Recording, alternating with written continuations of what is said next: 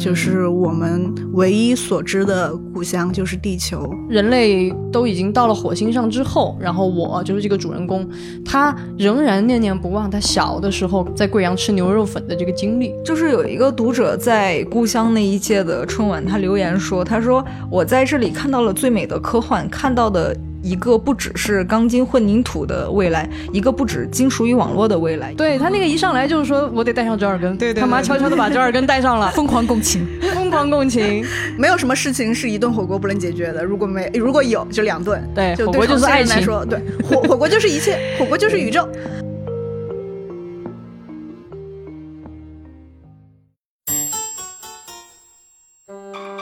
欢迎大家来到由未来事务管理局和喜马拉雅联合打造的丢丢科幻电波。丢丢丢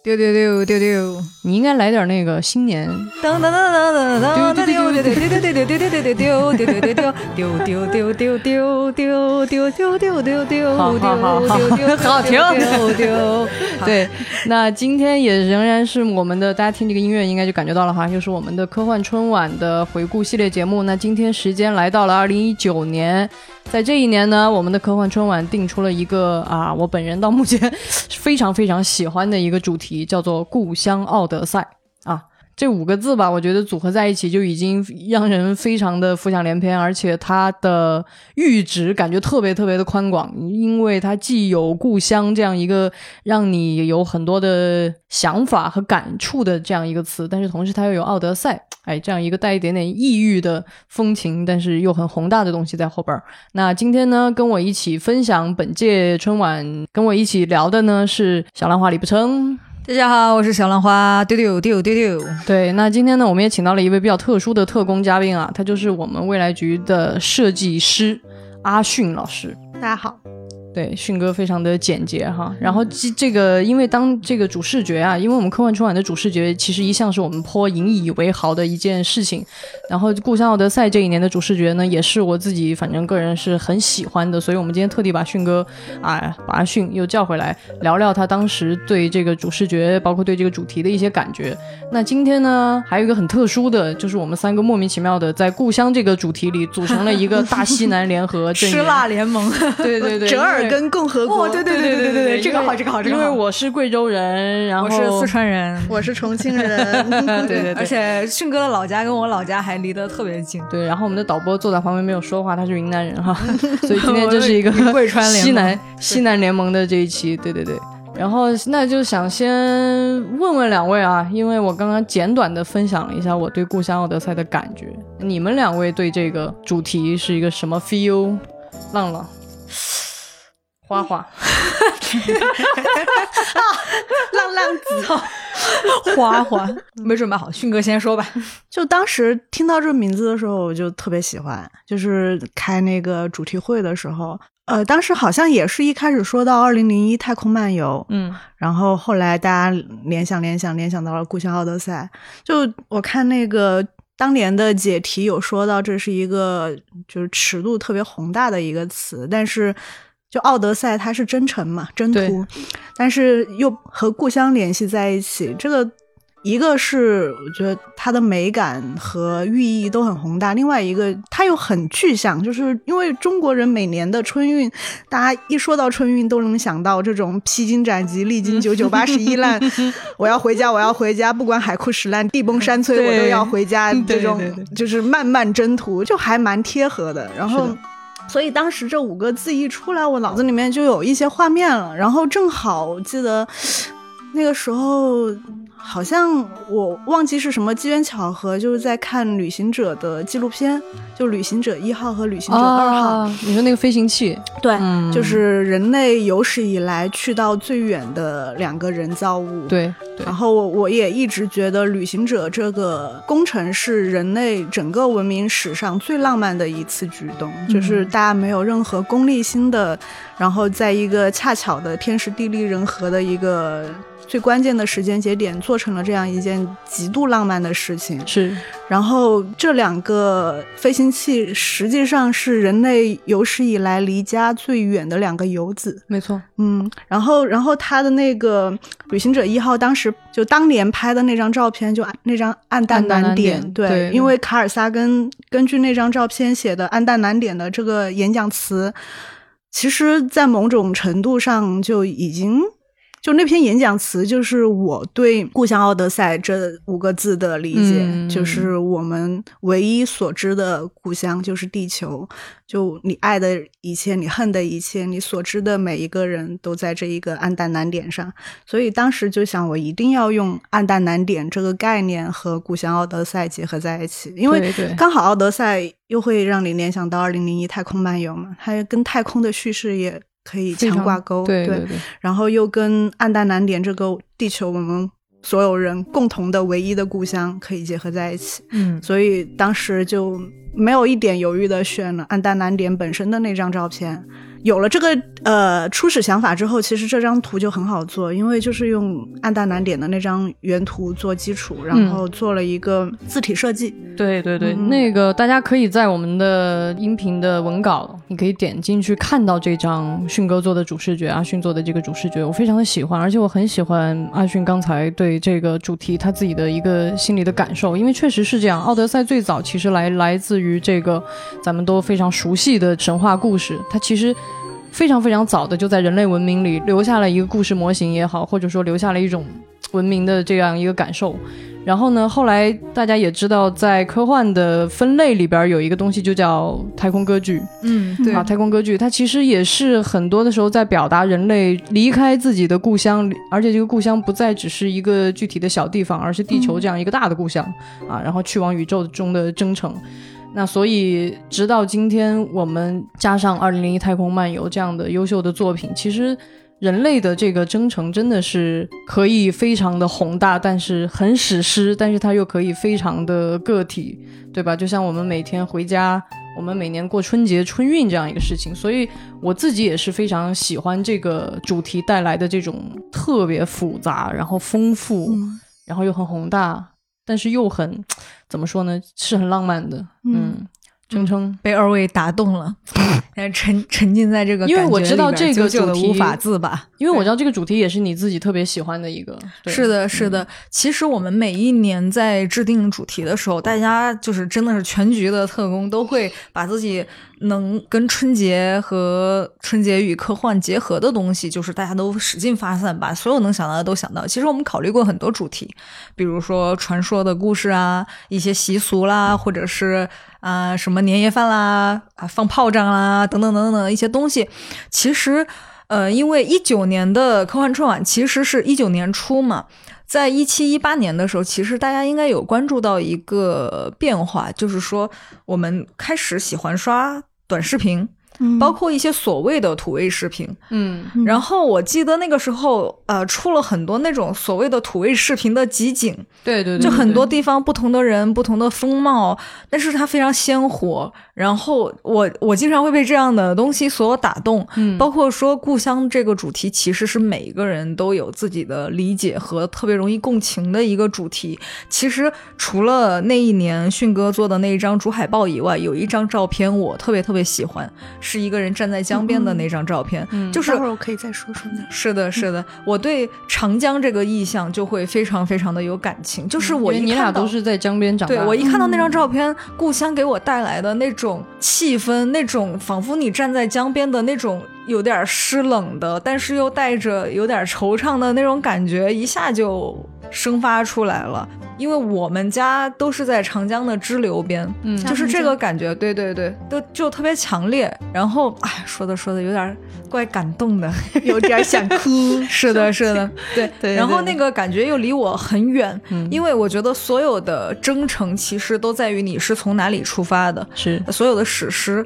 都是其实是出发和归来，归来。对、嗯我觉得，所以故乡这个主题，而且我们当年其实找了那一届的作者很多，有二十多位，对，然后我们尽量选择就是邀请来自不同地方的，我们其实有悄悄的排布每一位老师的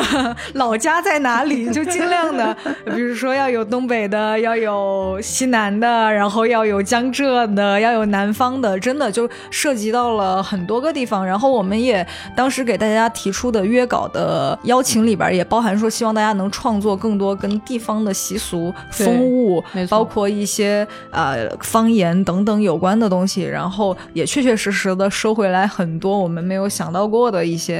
很惊奇的，但是有特别乡土的东西。而且其实一九年之前，就是一八年，我们其实有做过，就是去贵州丹寨的科幻工作坊，那都是一八年的时候了。对，当时邀请了很多国内外的作者去体会，就是贵州的少数民族的一些感觉，然后他们也以此创作了很多就是带有民族或者地方特色的作品。然后这些作品其中也有入围美国新语奖的作品，就是那个感觉，其实我觉得很共通。对，就是比如说我和我在一个地方跟我外祖母的感情，这个东西可能是用酸汤鱼作为连接的。对。然后，哎，顺便打一个广告，哎，这个合集很快在春节之后，我们可以在二零二一年面世，请大家多多期待。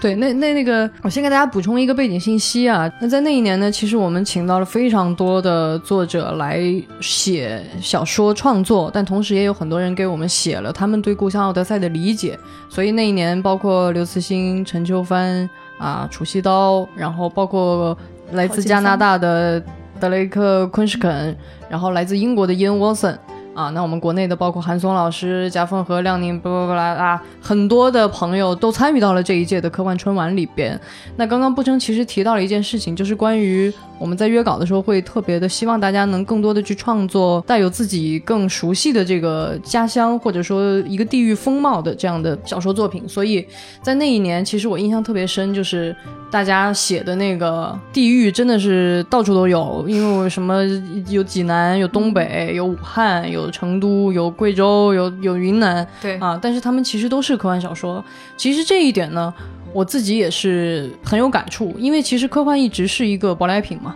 我记得我们小的时候看科幻，其实你会有一种感觉，就是你不知道它在哪里。嗯，就是它这通常什么什么杰克从一艘飞船上醒来，就是啊，它其实是一种呃，甚至带着翻译腔。嗯啊，我们的这是这样来写作的。但是随着科幻在中国的这些发展，然后大家慢慢的度过了那个模仿外国作品的阶段，然后其实包括像刘慈欣写《乡村教师》也好像他，其实，在刘慈欣的很多。作品里都是能够看到很深刻，而且很。鲜活的中国人的那种情感，以及中国人的一种人性的东西在里边儿。所以，其实关于中国人应该如何写科幻，或者说科幻如何从我们自己的土壤里面生发出来，其实一直都是我们想要去鼓励和挖掘作者们去创作的一个一个方向。所以，也是因为这个原因，有了这一年的这样一个主题。所以后来收到的作品，我每一篇都读了，我都觉得很有意思。就是每一篇其实都很鲜活，嗯，而且大家对当地。风貌也好，或者说对当地人的这种呃写的东西，其实一点都不生硬。它并不是，尤其是各地写到各地吃的时候，对对对对对。哎，一会儿又羊肉米粉啦。对，那年春晚基本上是读的最饿的一年。我觉得作者们写的也很嗨，因为可能平时你不是这个主题的话，你也很难。你就明显能感觉到有些地方根本就不是叙事的任何必要，但是他就突然开始炫耀起了当地的美食或者是当地的一些风俗。但我觉得这个也很有意思，这就是诗意产生的土壤。是的，是的，对对对，说的特别艺术家，艺术家，艺术家。对对，那我就想来跟两位就聊一聊啊，就是你们自己在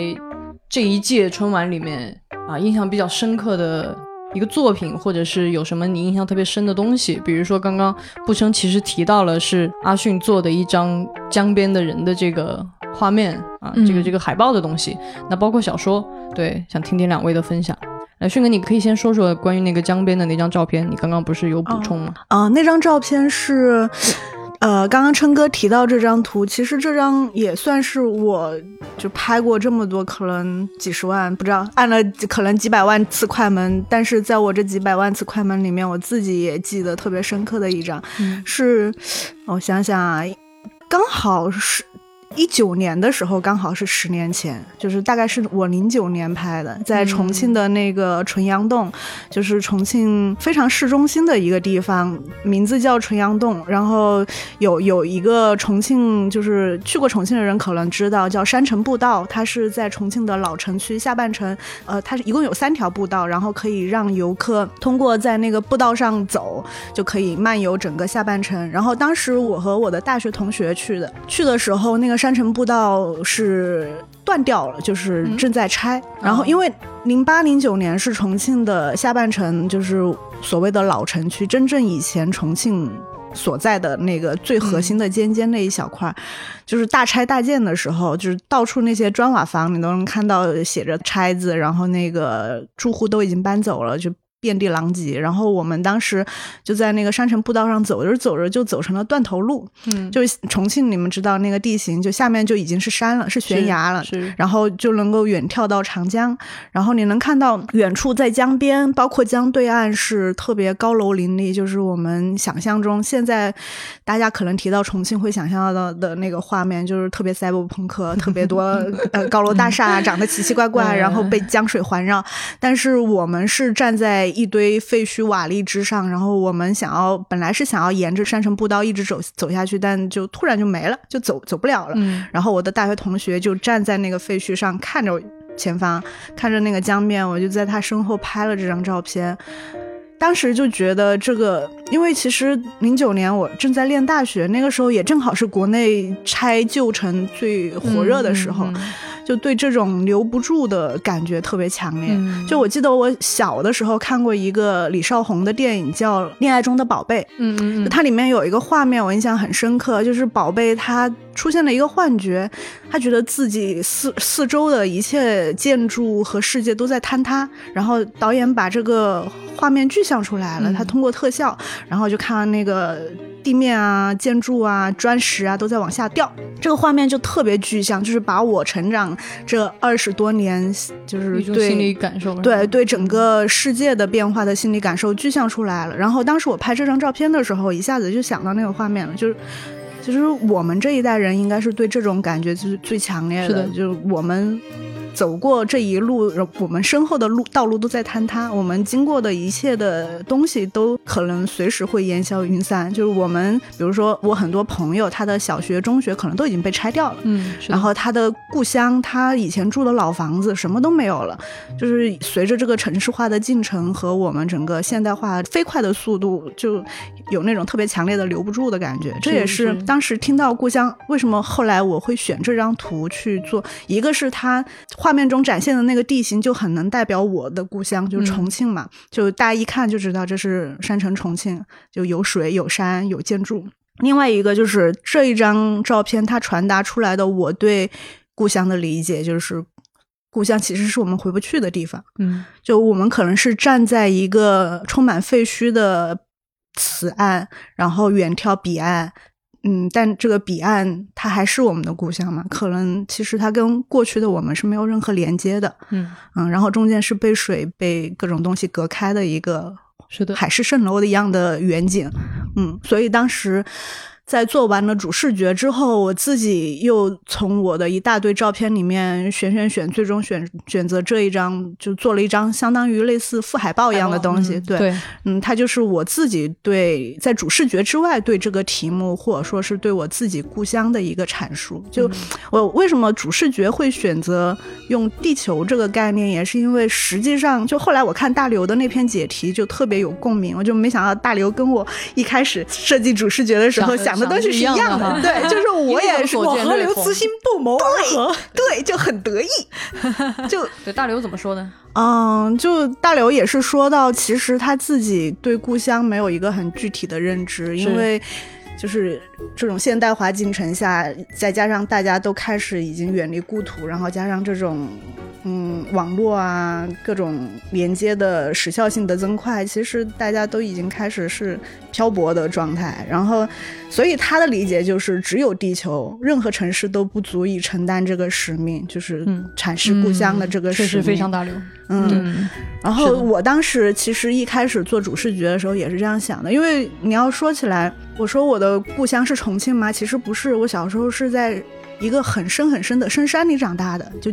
刚刚琛哥提到，我们都是在江边，但我比琛哥还要更江边一些，我就是完全是在江边的山村里面 长大的。后来又到小城城市里面，然后再后来又到重庆主城大城市。但我其实对后面的小城和大城都没有任何故乡的认同感。对，但你要说我是一个山村人吗？我也不是，我已经回不去那个地方了。是，就是他和我其实已经断掉了。是的，所以我没有办法说我的故乡到底是哪里。是。这个感觉我觉得也非常有意思。我记得我我最有感触的一次是我以前跟我一个呃远房的亲戚的舅舅聊天，因为我们家虽然在贵州，但其实各位听我比他们两位都标准的普通话就知道，并没有比我们都标准啊，都有的还是有的。我我因为我我姥姥姥爷其实是东北人，嗯然后他们是支援三线到的贵州，所以我。爸，我奶奶、爷爷是贵州人，我姥姥也是东北人。然后我就有一个舅舅，就是在支援三线的过，就反正就是我们家那个东北那波那波人，就到处都不一不一定在哪儿了。然后他就在常州就。就自己就就生根发芽了，相当于。然后后来我就，我上大学的时候有一次跟我妈去看他，我我那是应该是第一次见他吧，就是其实是一个舅舅，但是我从来没有见过他。然后后来吃饭的时候，他就喝多了酒了，他就在那儿跟我和我妈说，他说我过年我都不知道我应该去哪儿，就说他觉得你我是常州人吗？他觉得我也不是常州人。他说那你说我是贵州人吗？我也不是贵州人。那我是东北人吗？他也觉得我不是东北人。他就会有一种在春节的时候觉得，哎，突然之间在那个时间点，他会觉得呃，好像不太知道我。是谁那样一种感受？所以那一刻其实对我的感感触，我觉得也是跟迅哥说的这个是很像的。嗯嗯，而且刚才迅哥有提到一点，说就是那种呃，因为很多原来的东西都消失了，我觉得那个感觉特别有同感，因为差不多也是十来年前，我当时。有一两年，我特别喜欢去到处拍老城区的那些东西，就是你有一种感觉，是你要失去这些你原来陪你长大的记忆里边你故乡的东西了。但是在那个时间段，刚好是又是我离开故乡去外边嗯。上学或者是上班的一个节点，然后你就觉得我我又要离开他了，但是我同时又非常的想要怀念他，或者是想要留住他的一些什么东西。所以刚才提到大刘说，就是那年大。刘得奖的时候说了一句话，就是未来像盛夏的大雨，在我们还来不及撑伞的时候就扑面而来。因为现在就是又刚好是零九年、一零年那几年之后，就是啊，快速的通讯啦，智能手机的快速的普及，其实给我们带来了一个特别不一样的生活。就是从那几年开始之后，你觉得你的生活的模式其实受到了非常非常大的改变，你的思考、你的社交、你的生活环境都变化了。当时其实郝景芳老师在《故乡奥德赛》的解题里边也提到了同样的概念，就是说只有地球在这个时代能被称之为是真正的故乡，因为很多东西你已经没有办法去。再去追溯了，是，嗯，你看这一期明显大家都特别的有感触啊，所以我们是说了很久自己的各种各样的感触。来，我们现在来进一下 关于春晚的这部分。那我其实觉得刚刚我们谈到的这个东西啊，我觉得夹缝河这一篇文章就其实挺有代表性的。它其实写了一个什么故事呢？就是说人类已经进入了向太空进军的，甚至是移居的这样一个进程。然后人类都已经到了火星上之后，然后我就是这个主人公，他仍然念念不忘他小的时候跟他爷爷啊，这个故事发生在贵阳啊，我很熟悉，跟跟他外公在贵阳吃牛肉粉的这个经历，所以他在。火星上的时候，他大学所学的专业，然后就让他可以去做这样一个项目。他就是在这个虚拟世界里面疯狂的在复原他印象里的贵阳的这个城区。嗯，因为那个时候从在他的设定里，这个地方已经都被拆掉了，大家都全部移居到火星上去了。然后他后来发现火星上有非常多的这种老人，他们是相当于从地球上直接被迁移过去的，他们非常的怀念自己曾经的那个故乡，所以他就。他的这个行为，然后他自己的这个执念和这些老人的这些需求都放到了一起，所以这篇故事我自己是挺喜欢的。主要是他写的地方我太熟悉了啊，吃的那些东西我特别的特别的熟悉。嗯，不称有什么特别喜欢的那一年的作品吗？有两篇我印象会比较深刻吧。其实那一年真的所有的我都非常非常的喜欢。嗯，对。当时我记得，呃，就是周温有写一篇叫，就是因为他是济南人嘛，他写了以全城为主题的，就是趵爸爸对，对爸爸是一个相当于守城的人，然后他跟嗯女儿之间的那个感情的和解，然后基于全城的这个设定，我觉得很感动。而且当时有读者也是他老乡，就说本来过年不打算回家，但是看完这个之后立刻买了车票，立刻想要回济南。我觉得就是好多作品能带给人这样的共情和 嗯触动。对，而且周文那边写的很好的是，我喜很喜欢他设设计出来那个视觉奇观，就是这个城市被泉水，对哎，这个泉水好像怎么样包裹，然后有了一些，然后我们可以进入到那个泉水内部，是啊，我觉得写的非常的有意思。这篇也是周温在科幻春晚的一篇。那那阿迅呢？你你对那一年的作品我其实印象最深的就是大刘的解题，完全被那个不谋而合的对，就是他把，就是他用很凝练的语言把我就是做主视觉的时候，可能非常混沌，对，很很很乱七八糟、天马行空的想法概括了出来，所以当时就觉得灵魂一击，嗯然后当然也很得意，就跟大刘想到了一块儿去。然后另外小说的话，我印象最深的应该是亮玲的那个《洛迦》，嗯，那应该其实是因为是我看的第一篇，就是当年出来的稿子，它是第一个出来的，好像。嗯然后就感觉跟之前的科幻春晚或之前我们收的稿子的那个气质就特别不一样，就那一年整体的稿子气质都特别的独特，对对对，就可能真的是带着强烈的对，个人体验情感非常的浓烈。就我其实已经不太记得具体。故事情节是什么了？就只能记得一个大概，但是我现在还能很清晰的记得读到这一篇的时候那种感受到的被情感淹没的那种阅读体验。是是。嗯，我觉得这是就非常特别的一年春晚，就几乎每篇稿子你都能感受到这种没顶的情感，就是作者作者他自己都已经从文字里面漫出来的他的那个倾诉欲或者说是创作欲。对，刚刚阿迅说的这一篇作者是呃亮林，他写的这一篇的背景就是在武汉的这个珞珈山边上，然后他写的是一个实验造成了一个黑洞，嗯但是他的视角很有意思，他没有写那种比如说灾难里的科学家怎么解决问题，他其实完全聚焦在了一个家庭内部的事情上，嗯然后最后其实是一个也是一个亲情家庭关系和解的这样一个故事。嗯其实我。在那一年，有很多人写类似的故事，很有意思。我觉得这是一个永恒的主题，就是我们的代沟，我们跟留在故乡的。其实你跟你跟我，我觉我觉得其实我们跟家人的这个嗯疏离和隔阂，不完全是时间的断裂，嗯其实也有他们留在了你回不去的那个故乡啊，所造成的这种所造成的这种隔隔隔绝。对、嗯我可以分享一篇我自己也特别喜欢的，就是这个双翅木在当时写了一篇，嗯他一上来你就明显的感觉到了，他这个里边的人物其实很鲜活。就是你想象一下，人类如果啊、要去往这个一一又要带上折耳根飞船，啊。对对，他那个一上来就是说我得带上折耳根，对对他妈悄悄的把折耳根带上了，疯狂共情，疯狂共情。呃，关键他妈妈国，对很得意，而且他他不光他不光带了折耳根，就是他里边他有一个另外的一个王阿姨，就王阿姨就带了四十坛酒，嗯，哎呀，你就觉得这个就特别鲜活，但是它不是呃纯粹的出于某种任性，或者是就是很很别扭的一种呃写作里的这个人物的执念。其实他们这样做，呃，在后边还引发了这个小小的生态圈的一个变化，就是开始出现新的。物种了，其实他们观察到这个果蝇，就这种小的苍蝇，因为这个折耳根和这个酒，然后哎出现了这个新的物种。因为这个主人公其实是一个博物学者，他非常呃想在这个新的生态圈里去看到有有一些什么样的新的可能。所以我在看这篇的时候就觉得真的好有意思。这个时候人们对故乡，因为我觉得故乡最。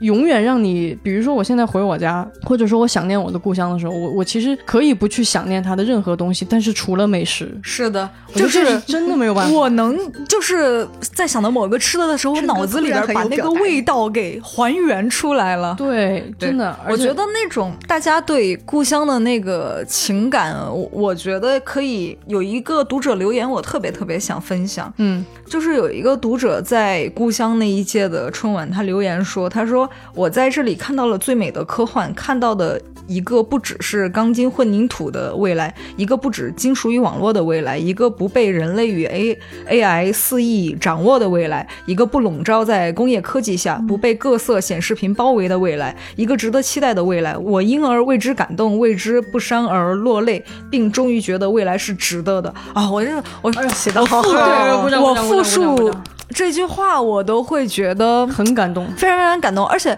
故乡这一届它带来的这种感动，其实和往届又有截然不一样的地方在哪儿？比如说北京西站那一年，有一个读者。他给出了一个比喻，他说去年的北京西站真的可以像后摇里小号响起的那一刻，期待今 继续期待今年国产科幻给我冲，因为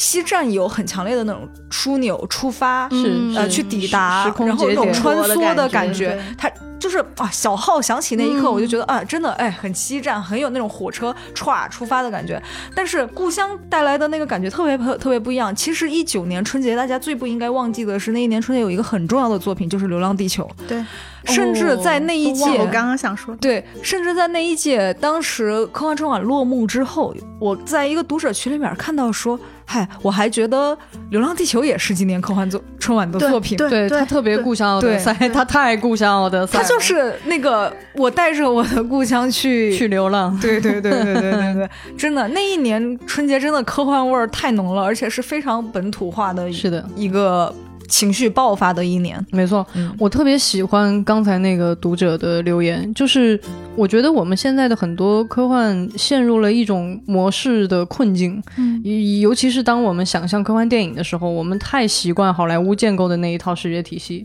太习惯好莱坞建立的那一套叙事的逻辑，甚至他们描绘的那种光鲜的未来，要么就是触屏的、圆润的、苹果式的，不灵不灵，要不然就是赛博朋克的，blah blah blah 但其实科幻不只是这样的，就是你看我们现在这个时代，科技的发展其实并没有让我们的生活变得平均，嗯。它仍然就是就是那个那个谁是谁？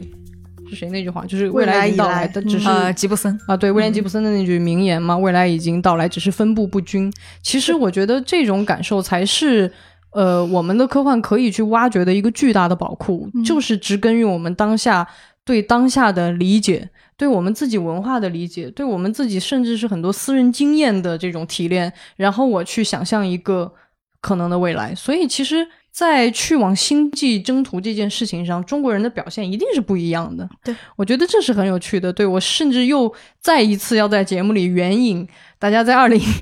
二零年那一届会听到的藤井太阳在写参加科幻春晚的时候写的那句话，就说他觉得中国人之所以能建高铁，是因为我们想要回家。嗯其实我觉得这种感受是很有意思的，就是你想想，如果中国人真的开启了未来有一天我们真的开启了这个星际的征途，这个星际的旅途，我觉得回家仍然是一种非常浪漫、重要，而且会把我们永远的勾连起来，让我们知道我们是谁的那个东西。那个时候我们说回家，可能就是回地球或者回太阳系了。是的，是的，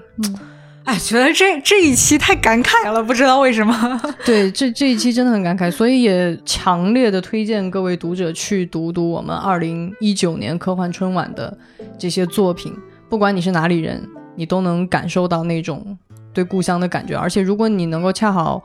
在这个作品里发现他正好写到你的故乡的话，啊，也是非常有意思的一件事情。对，哎呀，今天这期聊的真是太棒了哈，太棒了，太棒了！所以我觉得在结尾之前吧，在结束之前，我们可不可以，我们大西兰的人都坐在这里了，我们是不是要给大家拜个早年呐！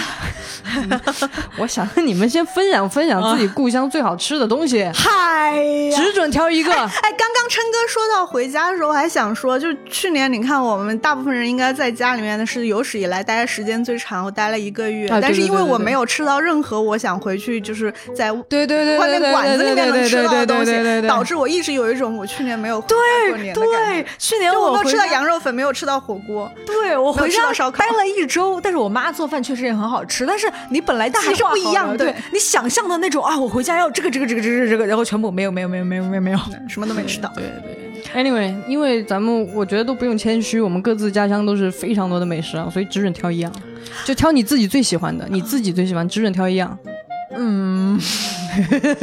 陷入难题，其实我也挑不出来，好难，你要让一个西南人民只准挑一样为什么。要这么折磨我们呢？三样，三样，三样。不能再多了。好好好，阿迅，你先。第一肯定是火锅，永远的火锅，嗯永远的火锅就是没有什么事情是一顿火锅不能解决的。如果没如果有，就两顿。就对火锅就是爱情来说，对火 火锅就是一切，火锅就是宇宙。对，然后第二个是羊肉米粉，但这个就不是重庆主城区的，是那个我老家就合川那个地方才有的。就是整个重庆的话，只有合川是爱吃米粉的，而且吃的是羊肉米粉。好，第三个。嗯，第三个就是豌豆尖炒腊肉，哦 冬天的豌豆尖嘴巴里边有味儿。哎呦我的妈呀！不能没有豌豆尖，要命了，要命了，要命了！就我们西南人冬天不能没有豌豆尖。对对对艾特我妈，艾特我妈。来，你我第一个也是粉，但是也是我们那边那种早餐店会吃到的那种就是会很温暖，所以你就是而且它是你回家的那个第一顿对，特别适合落落地。对米粉真的太好了，就是因为回家，其实头一天晚上我出去吃烧烤了，但是后来马上疫情就扑面而来了，就是我本来预备睡醒了去第二天吃粉米粉对没了。然后睡醒了之后就在就待了一个星期，然后所以我后来就是在北京，就是我们在家办公了很多天嘛，然后我买了很多那边牌子的那种自己家加工就能吃的那个粉还是不一样。对对对，不一样不一样，和你早上去早餐店吃那个完全不同。还有一个是我妈做的红油抄手，这种妈妈做的就有点违规。对对对对对 这个我每次，比如我早上从北京出发，可能晚上很晚才回到我家，所以我一定在路上我就跟我妈说，先把我要晚上要吃抄手。哎，这个感觉太不一样。还有一个是我们那边，我就不说是 什么名字了，就是我们那边有一个特色小吃店，他们家炒的那个兔丁和鸡丁，具体啊，巨好吃。这么多年来，从我们上学开始，就是被誉为我们家那边的游子的乡愁之一的一个炒兔丁和鸡丁。嗯你们要是来我家，我一定会请你们去吃。我也经常让我妈打包了，抽成真空给我寄过来。好好好，哎呀，我想想啊，那我肯定必须得有酸汤鱼了，作为一个贵州人。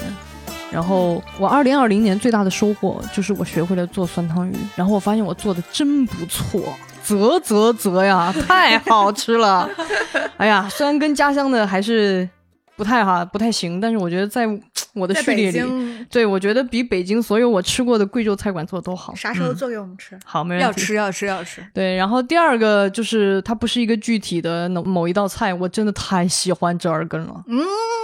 赞哦赞赞！而且冬天回去刚好吃折耳根。你知道我小时候是跟我妈在田坎上自己去掐，就掐挑着根是的，是的，是的，是。的，是的。就现在，我妈还热衷于跑到乡下去掐人家田埂上的折耳根。是的是的是的太是的香了，而且折耳根怎么做都可以。嗯它可以作为炒菜，它可以作为辣椒水里面必须放的那个配料。调料，哎呀，它作为一切，拌只要有折耳根，就凉拌折耳根，我就能直接干下一碗米饭。对。然后第三个，我觉得就选什么呢？我也陷入了纠结。你那粉呢？对，那我就跟迅哥，我们就 PK 一下。那我就我们推荐推对推荐我们我我推荐的非常具体，是贵州六盘水水城羊肉粉啊，很哦，对对对，水城羊肉粉，其实现在还推荐那个我吃过，挺出名。那我跟你说，你那真空包装啊，他在当地开馆子必须倒闭的那种是。这样的呀，对呀，那没办法嘛，对，已经已经很好了，已经很好了。那所以，哎呀，今天这期聊的，我们必须赶紧去吃饭了。那个李不琛给我们准备了他妈妈寄过来的腊肉和那个香肠香肠，他一会儿要给我们做饭。今天很我已经饿死了。今天聊完这期必须得吃那个了啊！那最后结尾再次提醒大家去关注我们的科幻春晚，然后你也在听完这期节目有如果特别有感触的话，一定要去看看我们二零一九年的《故乡奥德赛》这一届的相关的这些很好的作品啊，包括阿迅非常棒的视觉的设计。那最后就给大家拜个年嘛，来，新年快乐，这么简单，不然嘞 来，那迅哥呢？呃，祝大家二零二一年新年快乐，早点出门儿，能够自由的出去耍。好，呃，那我就祝大家二零二一年能够想要吃哪样就吃得到哪样，要得，要得可可以好，好，那今天的节目就是这样了，应该不用翻译了吧？哈，我们三个说的挺慢的啊啊，那就拜拜拜拜拜再拜见。二零二一年的科幻春晚于二月七号开始，每天发布一篇科幻小说，在未来事务管理局的官方新媒体账号上同步推送，欢迎大家关注今年的科幻春晚。